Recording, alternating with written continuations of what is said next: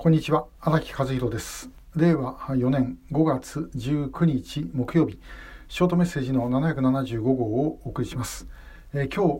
日10時から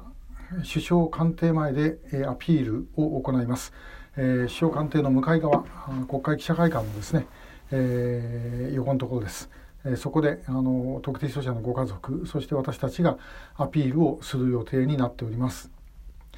それからその後11時から記者会見をやります。衆議院の第一議員会館です。で、このアピールと記者会見の模様をできるだけ、この YouTube 私のチャンネルでですね、生中継しようというふうに思ってます。全部うまくいくかどうか分かりませんがもしその時間お時間ありましたらあのちょっと開いてみていただければというふうに思います。で、えー、今日あの昨日のその調査会の幹事会で、まあ、決まったことなどもですね発表しながら、えー、新しい本のこととかですね、えー、それからポスターとかあのいろんなことを発表いたします。えー、今日お話しするのはあのヒーローの話です。えー、実はあの、まあ、日本のいろんなお話だとですねえー、ヒーローが比較的比較的悲劇的な結末を遂げるという場合が少なくありません。で、えー、よくあの例え話で船から沈んでいく時飛び降りなきゃいけないこういうのを促す時にですね、えー、日本人だったらば他の皆さんも飛び降りてますよというふうに言う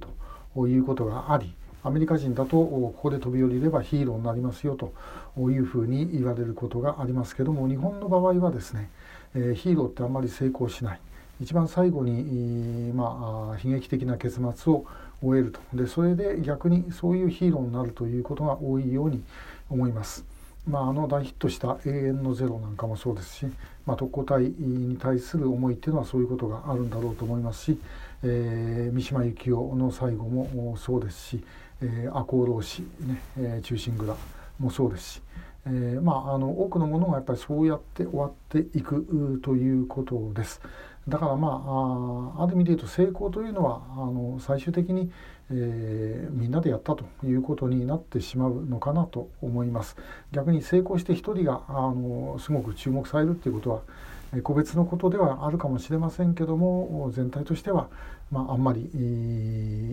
ないんではないだろうかと。いうことなんですね。で、えー、この拉致問題でもそういう意味で言うと最後まで成功するヒーローなんていうのはおそらく必要ないんじゃないかと思います。で、えー、いずれにしてもこの今日特定障者のご家族が掲げる写真はもうすでに亡くなられたご家族の写真です。えー、もう本当にですねあの会いたいっていう思いを持ちながら亡くなってた方が何人もおられます。で、えーそして、えー、まあ、これはもうあの家族会の横田茂雄さん茂さんそして飯塚茂雄さん、えー、有本佳代子さんはじめとして、まあ、他の方々多くの方々、えー、そうやって亡くなっていったわけですしそれからあの家族だけではなくて支援者の中でも亡くなっていた方が何人もおられます。えー、そういうものを積み重ねる中で、えー、事態が前に動くのだと、まあ、そういうような思いがあの一番あの力になるのかなというふうに思っている次第で、ございます。えー、誰もヒーローはいりませんともかく事態を前に進めること全てがそこにかかっていると思います。えー、もう、まあ、実はいろんな思いを込めてお話をしてるんですけどまたあのその現場でもそんなお話をしたいと思いますので、えー、ぜひご覧いただければ幸いです、えー、今日もありがとうございました。